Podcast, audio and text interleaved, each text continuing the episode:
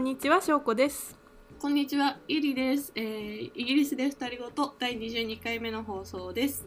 イギリスで二人ごとでは、大学院で留学するイギリス生活ななねんめのしょうことさんねんめのゆりが、大学生活や日々の出来事について時にゆるく時に真面目にお話しするポッドキャストです。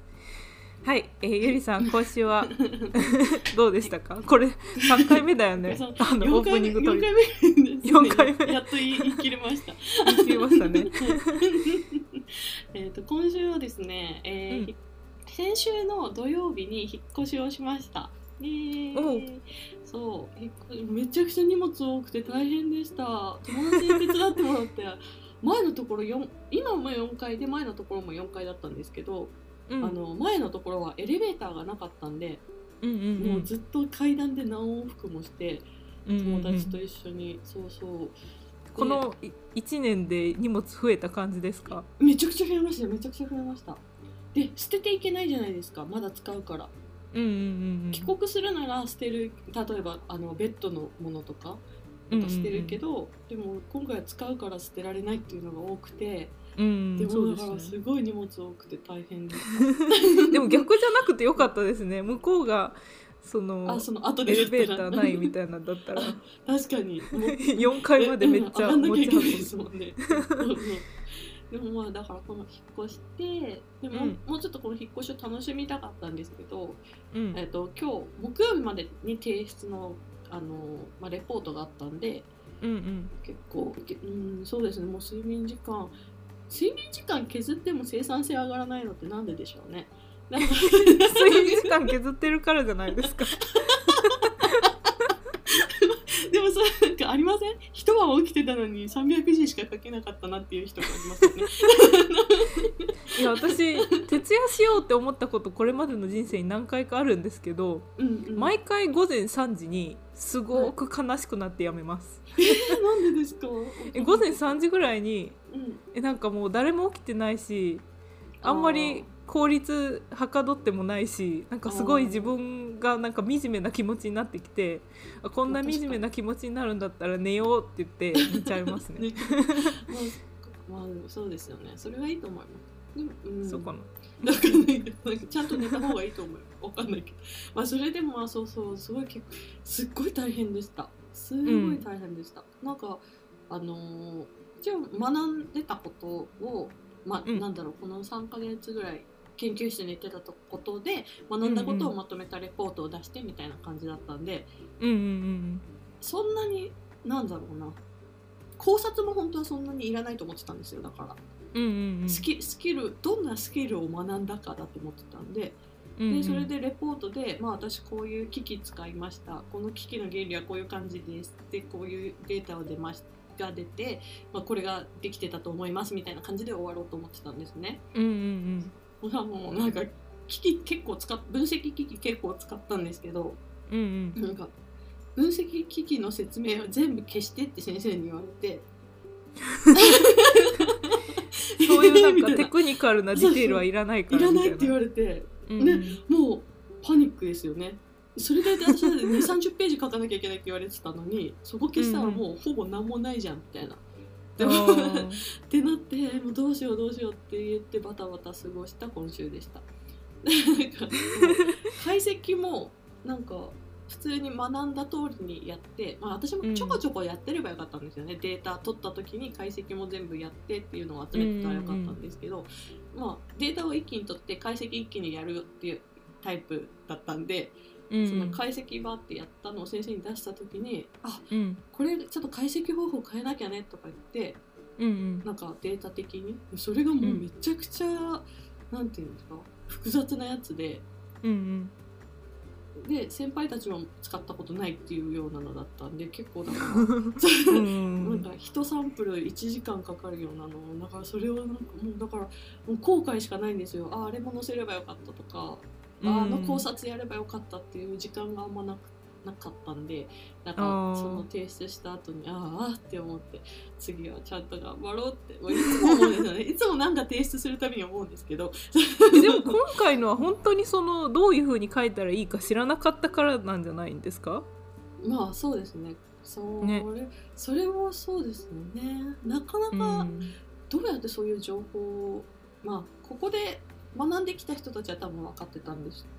と思うんですけど、大学学部から、うんうん、なんかそういうのを知らなかったんで、そうもっと、うん、なんだろう、サイエンスペーパー的に書いてみたいに言われた時に、うん、あ終わったと思って、もうアブスアブストから書かなきゃいけないみたいな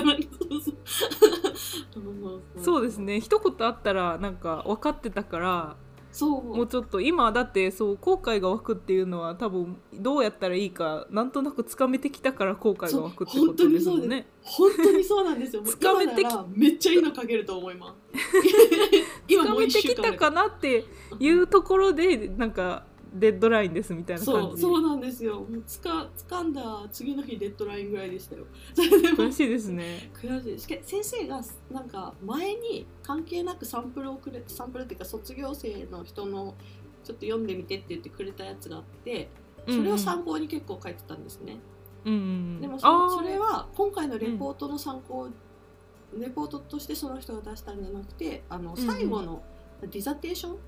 なんていうんですか、うんうん、卒業論文として出したやつだったんで、うんうん、だからそこには機器の説明とかも全部載ってたし、なんだろうな、だからそうそうそのこの私が今回出すやつがどんな風に書けばいいのかっていうのが分かってたら絶対違いましたよね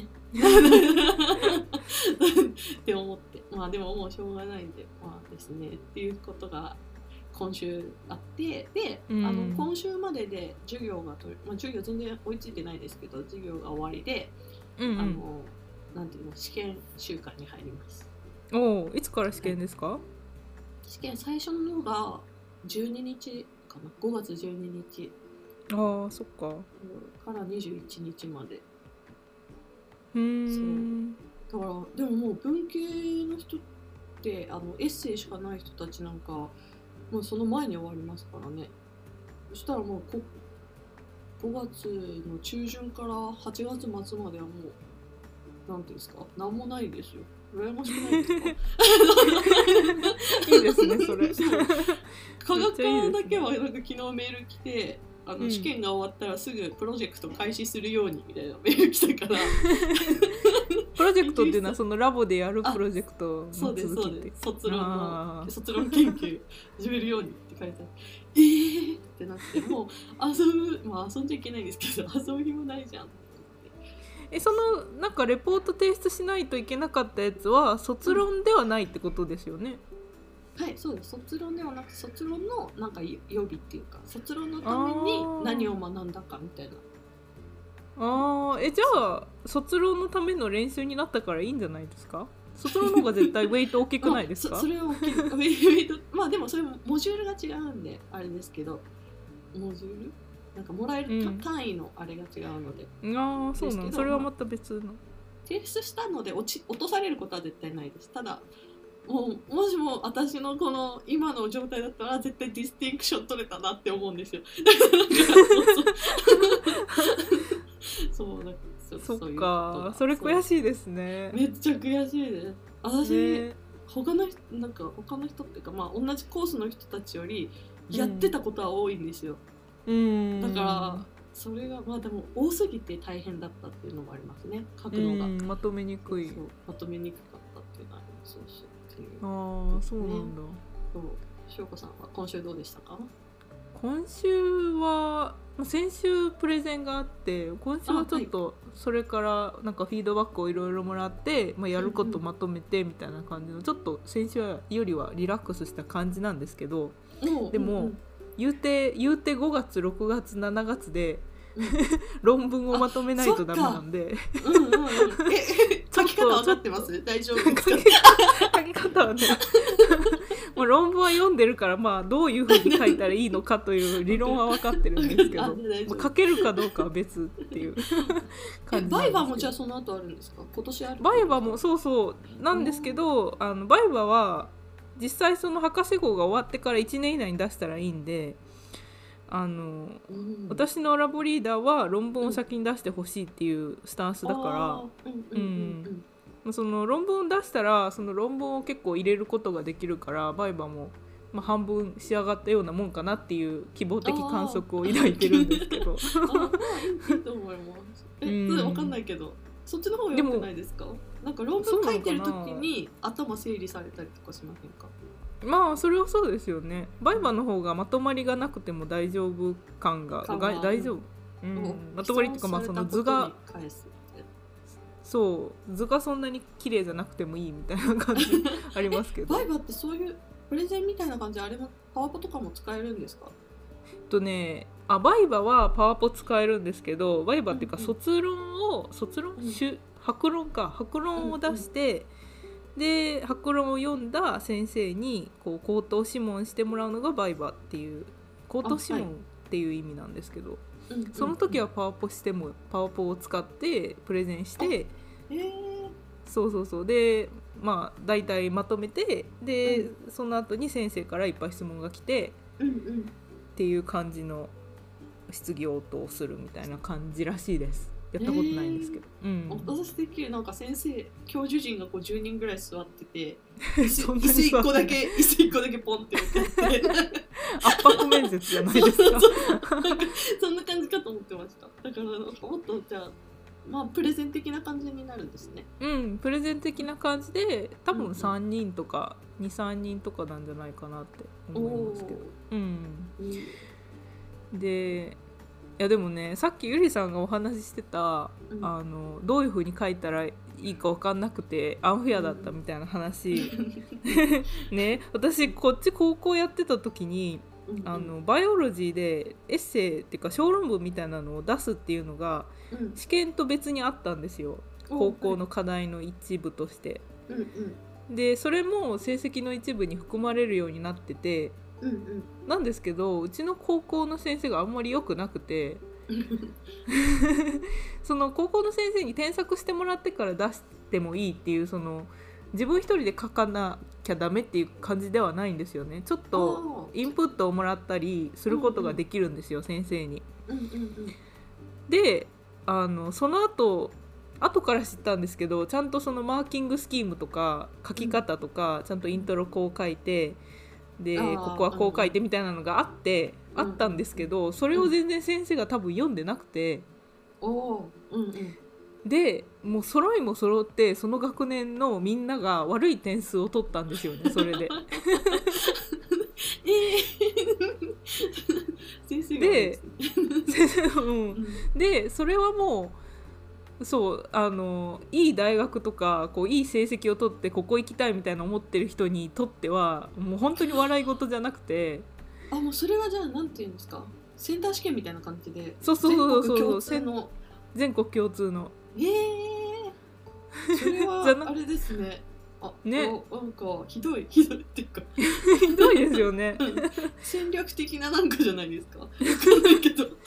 で, でもその先生もあなんでこんなにみんな成績悪いのかわからないみたいな、まあ、多分その年にマーキングスキームの変更がちょっとあったとかなんかそんな感じで、うん、でも明らかにその進学校としてはリサーチ不足ではあるんですよ、うん、そうですね、うんうん、そうで私なんか特に、まあ、他のインターナショナルの生徒とかも知らなくて、うんうん、で先生の言う通りにやってたらもう本当に悪い点しか取れなくてみたいな感じになって、えーうん、でその後も別にフォローアップがなく先生もなんでだろうみたいなため息ついてるんですけどもうそれどころじゃないよみたいなそう、ね、先生は来年頑張ればいいかもしれないけどそう、そうそれであのまあ、友達が、まあ、あのこう調べてこういうマーキングスキームの変更が今年あったらしくてどうのこうのみたいなで、えー、もうオンラインで普通に見れ、見れたんですよ実際、うんうんうん、でそれを見ながらもう先生当てにならないからあの祭祀みたいな制度がその年はあって、うん、あのその年、まあ、その、その後なくなっちゃったのかもしれないんですけど私の年はまだある頃で祭祀が、うんうんうん、でまあ祭祀にかけるしかないって言ってうん、その再提出までにめちゃくちゃ必死でこう書き直してお、そうで先生当てにならないからこう自分でオンラインマーキングスキームでこう書き直して、うん、で時間があんまりなくていっしゅうかんとかの猶予ぐらいしかなくてそうでもう泣きながら毎日こう書いて書いては書いては友達と見せ合おうしみたいな感じで。結束力強くなりそうですね先生が悪いからそうそうそうそう、えー、うん、なんかそうそんなことがあって、うん、日本で学んだことないです私。ああ、そういう一応ありますよ、先生に教わってはいますけど、でも、うん、じゃあはいさんびゃくじ書いてって言われてもってなりますね、うん、多分日本だったら、うん、そうそうですよね。あんまり小論文の書き方って、うん、まあなんか言うなんか入試方法とかにもよると思うんですけど、あんま教わんないですよね。教わんないですね。教わんなかったです。そうそうね。まあでもこっちの人は高校からそれこそめちゃくちゃ大事ですよね、ストラクチャーが。そう、ストラクチャーめっちゃ大事ですね。ストラクチャーが全てみたいな感じじゃないですか。そうですね。どれだけ分かりやすく書けるかっていうところが命ですね。はい、さんぜんじ書いてくださいっていう課題があって、まあ、私なんかはもうその、うん、もう英語力とかそんな自信ないからそういうルールを守ることでしか点数を取れないんですけど、うん、なんか同じコースの別の子とかはそのさんぜんじだったらまあプラマイさんびゃくじとかなんですよね、うんうんうん、でもその友達とかはもう全然にせんひゃくじぐらいしか書かないけど、うんうん、なんだろう、内容とストラクチャーがめっちゃいいからディスティンクションみたいななんかアンフェアって言っちゃったんですけど私もなんかあ, あとごひゃくじ増やすね、どんだけ私苦労したと思ってんだよとか言ってでもでもだからそれぐらい大事なんだなって思います。うん、うん、そうですよね。どんだけどんだけ書くかというよりはどんだけ分かりやすくなんていうか、うんっていう、うん、でもさんぜんじって言われたら大体もう最初にすることはイントロに何字割いてみたいな。あ、そうしません？しますします。だから大体さんぜんじって言われたらさんびゃくですね。イントロとコンクルージョンがさんびゃくずつ、うんで、あと内容だからここはこれ、うん、そうそうそうそうそういう感じで、うん、とりあえず配分してから始める感じがありますよね。なんか延々とイントロ書きたくないですか？なんかイントロ一番楽しいんですけど。なんかもう本当ですか？うん、え、違います。なんかもなんかジェネラルに書いてていいじゃないですか。あー、えでも実際実験して結果が出てるのって真ん中だから そ, ああ そ, うですね、そこの方がこう見せたくないですか？あー、見せたいのは確かにそうです。でもでもよって自信もないのもそこですよね。そう、あ、フィードバックってその何ですっけ、プレゼンのフィードバックってどんな感じで返ってきたんですか？あ、プレゼンのフィードバックは、うん、まあ、なんか友達みたいな人は、うん、あのみんな良かったよって言ってくれるんですけど、うんうん、本当かなってあるあるです、ね、本当かなって思っちゃうんですけど素晴らしいじゃんって言ってくれますよね。めっちゃ褒めてくれますよね。うんうんうん、でもあの、まあ、ラブリーダーと今週話した感じでは、うん、ラボリーダーもまあなんか流れ的には良かったんじゃないみたいな、うん、よかったですね。めっちゃ軽く、うん、苦労した回ありましたね。苦労した最後の一日で最後の一日でその話しましたよね。そう、最後の一日でそう、うんうん、そうなんですね。私もフィードバック返ってきたんですよ、うん、プレゼンのあ、前のプレゼンのうん、うん、どうでしたか？でもなんかエッセイとかの方が結構マーク高かったんで、うん、やっぱプレゼンちょっと低めだったんですけど、うんうん、あの最後なんかこういろいろありますよね。こうなんだろう、英語力とか、うんうん、まあ、それこそストラクチャーとかなんか分かりやすさとか、うん、なんか項目がいろいろあって最後 ク,、うん、クエスチョンみたいな、なんだろう、なんていうんですか、アンアンサー、なんですか、質疑応答みたいな。あ、質疑応答で私全然質問の意味その時分かんなかったんで。にこ質問されたんですけど、うんうん、どっちもなんか全然うまく答えられなかったんですよ、うんうんうん、その後先生に直接質問してくれた先生に聞いて聞くぐらい分かんなかったんですけど、うん、聞いて答えて、でもなんかそれででもそれなのに ろくじゅっパーセント ももらえたんですね。だからああ、すごい多分 じゅっパーセント だったと思うんだけどなと思ってえでも正直実際質問に答えてる 割, 割合が じゅっパーセント でもこうちゃんとこう、うん、なんだろう、コミュニケーションを頑張って取って、これはこういう意味ですかみたいなことを聞いてたらもうその時点でいいんじゃないですかね。あ、そうコミュニケーション取るのが大事だから、なんかこういう質問かわかんないんですけどこういう風に解釈するとするとこうですみたいな感じで言ってたら、あ、なんか頑張って答えようとしてるなっていうのは最低、うん、こう、うん、受け止めてもらえるんじゃないかなって思います。だって正直誰か質問してても、うん、その質問の意味分かってる人そんなにいない可能性もあるじゃないですか。やっぱいないですよね。私そう思います。いや、いる、いると、い、いる感じの質問もあると思うんですけど、そう、正直分かってない人もいると思うから、なんとなくその、うん、ちゃんとコミュニケーションを取ってるかっていうところで、あ、判断されるんじゃないかなって思います。そうですね。確かに、うん、そこだったかも。うん。そう、逆にこう、こういう、あ、はい。あ、すいません。逆に。えてかあのか書く論文、はい、論文とか書くのも、はい、実際そのちょっとなんだろう矛盾とかが多少あっても、うん、こうなんか伝えたいこれが伝えたいんだみたいな感じでこうもちゃんと な, なんだろうサポートして、うんうん、分かりやすくければなんか評価してくれる感ありません？その論文とかも。あんまり深く考えすぎて、うんうん、でもこういう反対意見もあるからみたいなちょっと自分の中で迷いが出てきたりすると逆に減点されるというか分かりにくいからですよね。分かります分かります、うん、なんかそれ日本人特有なのかな。なんかいいところばっかり書いちゃうとなんだろう、うん、後ろめたさが出てくるというか、で本当は違うしなみたいな、本当はこうだしなとか考え始めるとなんか、うん、でもそれが伝わっちゃうんでしょうね、文章とかでね、なんか、うん、あの反対意見も書くのはいいんですけど、その反対意見もちゃんとこうちゃんとうまくあのでもなんで賛成かっていうのにつなげて書かないと、うんうんうん、こう反対か賛成か分かんないみたいな中立の立場取ってたら、うんうんうんうん、えだから何みたいな感じの反応になりません？うんうんうん、確かに確かに。でも実際自分も論文とか読んでて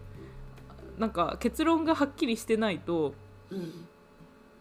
その分野めっちゃ分かってる人だったらいいんですけど、その、うん、そうだよねみたいな感じでちゃんと私の悩みをそのまま書いたような文章だなって思えると思うんですけどうん、うん、でもその分野からちょっとでも外れてたら正直何言ってるか分かんないというか、そうですね、結局何なの、うん、ってなりそうですね。そう、うん、だから論文でもちょっと分野外の人でもちゃんと分かるような論文の方がこう、うんうん、なんだろうハイインパクトの方にいってるというか、確かに、うん、そうですね、っていう気がしますね、うん、確かにいやいやそう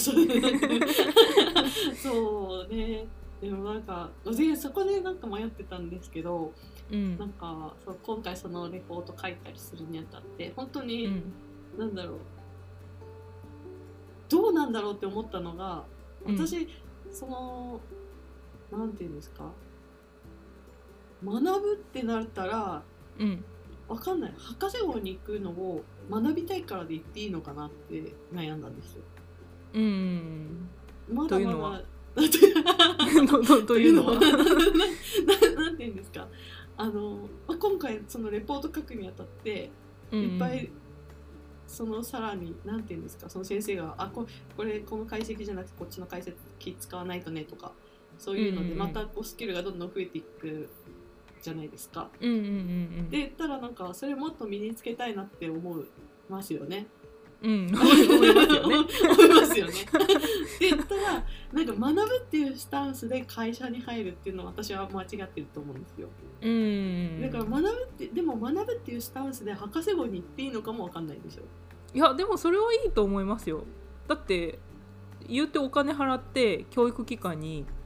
所属して生徒だから。っていう風に私は捉えてますけどね。やっぱ そ, いやそう思うんですよね。私は結局、うん、別にあっちはお金くれるわけじゃないしって思うんですけど、うん、なんか、うん、でも優秀者しか来ないでくださいみたいなスタンスじゃないですか。うーん学校側はどうかなでも優秀者しか来ないでくださいって卒業した後に例えばその人がいい会社に勤めたりとか、うん、いいラボを起こしたりとかうんうん、そ, その人が成功者になる可能性が高いじゃないですか、優秀な人だったらラボ的に。で卒業生がこういういいとこに行きましたってラボが言ったらみんな来るじゃないですか、優秀な人が。かうんうん、だから、まあ、ラボ的にもメリットはあるしあのあ宣伝にもなるから別にその最初からパーフェクトな人を来させたいとは思ってないと思うんですよ。なんか訓練をする気はあるけど、でもポテンシャルがある人に来てほしいっていう感じだと思います。ああ、なるほど。うん、いや、まだなんかそう思ったんですよね。まあでもそう、学ぶっていうスタンスで言っていいよいいのなのかなって思って。そうそう、うん、でも博士号は学ぶっていうスタンスで言っていいと私は思いますで、うん、私もそれこそ学びたいと思って、こうあの、まあ、学ぶスキルはそのやっぱりその後使えるスキルの方がいいと思うんですけど、まあ、なん何でもかんでも統計とか、まあ、統計は役に立つと思うんですけど、何でもかんでもスキルだったらいいっていうあれではないと思うんですけど、うんうんうんうん、でも結構他の分野とか将来やりたい分野に使えるスキルだなって思ったら、逆に博士号がラストチャンスかなっていう風に私は思ってて、思います思います、うん、ですよね。もうだって修士終わっちゃったらラスチャンスですよね、本当に。うん、いや、その開催っても勉強できると思うんですけど、うん、でも、うん、思うんですけど、でも会社にちゃんとそぐう勉強しかできないし、その自分で選んで勉強し、これを勉強したいからここに行くっていうことは多分できないと思うんですよ、うん、あんまり、うんうんうん、会社の役に立つ勉強をさせてくれるっていう感じだと思うので、うん、なので、うん、なのでうん、やりたい、これを学びたいからこの博士号に行くっていうのは全然ありだと思うし、 そうその後仕事にこの、その学んだスキルを使えるんだったらいい博士号の使い方だと思います。そっか、そうしよう、うんうん、でもなんかそう、こうびっくりびっくりっていうかあれですよね、本当なんか大学を卒業したのってもう私じゅうねん近く前になるんで、うんうん、今回こうやって大学に戻ってきて、うん、なんだろう、進化がすごいっていうか大学のなんか分かんない、大学のだってまず私が大学生の時は絶対パソコン使っちゃダメって言って手書きでレポートとか書いてたしそうなんだそう、だからクリスタルなんだろう、その結晶を自分で描くとかじゃなくて多分絵を描くっていう、なんかだから絵は私描けるけど、じゃあはい、じゃあクリスタルメーカー使って書いてくださいって言われたら、え、使い方わかんないよみたいな、ケムドローもケムドローってなんか化学式書くやつも最低限しか知らないよみたいな、うん、なんかそういう感じだったんで、なんかあでも同じの一応使ってるんですね。使ってます。でもなんかもっとわかもっとなんだろう、学生の時、その大学生の時はそのケムドローが持ってる能力の じゅっパーセント ぐらいしか使ってなかったけど今回もっと知れたっていうか、あ、こういう使い方あるんだみたいな。そうそうそうそう。クリスタルメーカーってどうでもいいんですけど、クリスタルメーカーってなんかめっちゃ可愛いですねすごいじゅっさいじゅっさいの女子のときめきを思い出すなんかおもちゃとかにありそうじゃないですか確かにユニコーンとかねクリスタルメーカーっていう響きがめっちゃ可愛いでもあの可愛くないですよ、内容可愛くないやつめちゃくちゃ複雑すぎてそんな、うん、そうそうっていう、なんかそういうのもだから、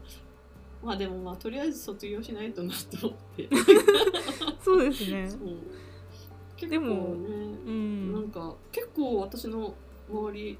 どうしようかなってた、もう結構行くって決めてる人でもまだ出してなかったりするから。論文を？あ、いやいや、えっと博士号なんで、あ、アプリケーション、アプリケーション、そっかそっか。まあそういう感じです。えでもにねんの猶予期間あるんだったらその間にまた考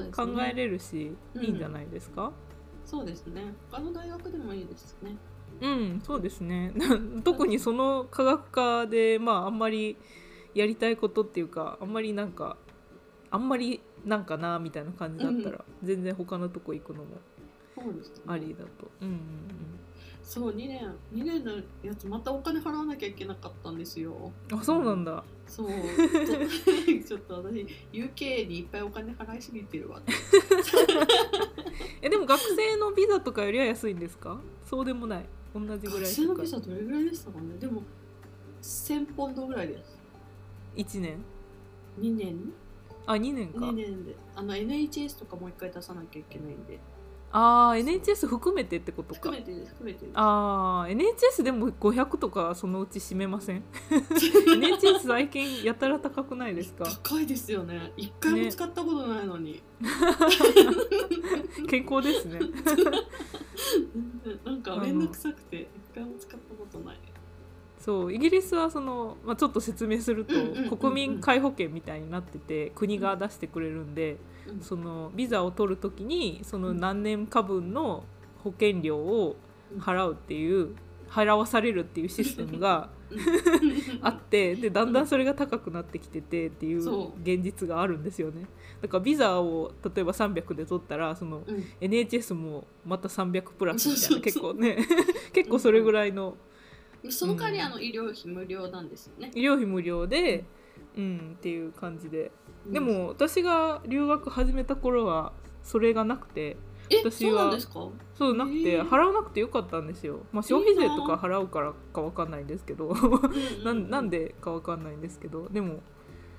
うんだから最初びっくりしましたよ。こっち来て保険料払ってないのに、うん、エヌエイチエス 受けていいよって言われて、まあ、学生だからもちろん払ってないのにいいんですか。うんうん、消費税ぐらいしか払ってないけどえー、いいなぁ、うん、いや日本だったらね保険入ってなかったら国民保険でしたっけあれ入ってなかったら受けられないですもんね。ですよねだからびっくりして私登録していいのかなみたいな気持ちだったんですけど、うんうんうんうん、いけたんですけどね。そういうとこ手厚いですねイギリスはね、うんうんうん、エヌエイチエス のシステムは結構いいいい個人的にはいいのかなと思う、うんうん、思います思います、ね、でも日本から留学される方って結構日本の保険入ってこられる方多いですよね。一応入ってます私も。ああ、うん、あれだって死体もし私が死んじゃったらなんか死体死んじゃったら死体運ぶのにお金めっちゃかかるって言いませんうんなんか分かんないですめちゃくちゃ莫大なお金かかるらしいんですよ。へー、そうなんだ。そうちょっと親に出させきれないと思って、うん、もしなんか私に何かあってまあね万が一って考え出したらそうですよね。そうなっちゃいますよね。だって多分運びたいですよね親としては。こっちでじゃあ仮装して骨として運んでだったらいいですけどこっちでも土葬じゃないですか多分分かんないです。確かにそうあのミイラみたいなあの箱に入れられるド, ドラキュラドラキュラが出てくる箱、うん、入れられるかと思ってうん土葬の話になっていつの間にかそうですねそう今日はじゃあこれぐらいにしてきますかこれぐらいにしとけいいタイミングですねいいタイミングはいじゃあこれまでお聞きくださってありがとうございました。来週もどうぞよろしくお願いいたします。 Twitter、Instagram また興味のありそうな人がいたらぜひおすすめしてくださると嬉しいです。はいえー、リスナーさんからのお便りが一番の励みになるので、えー、リンクから感想やテーマのリクエストをお待ちしております。それではまた来週お会いしましょう。バイバイ。バイバイ。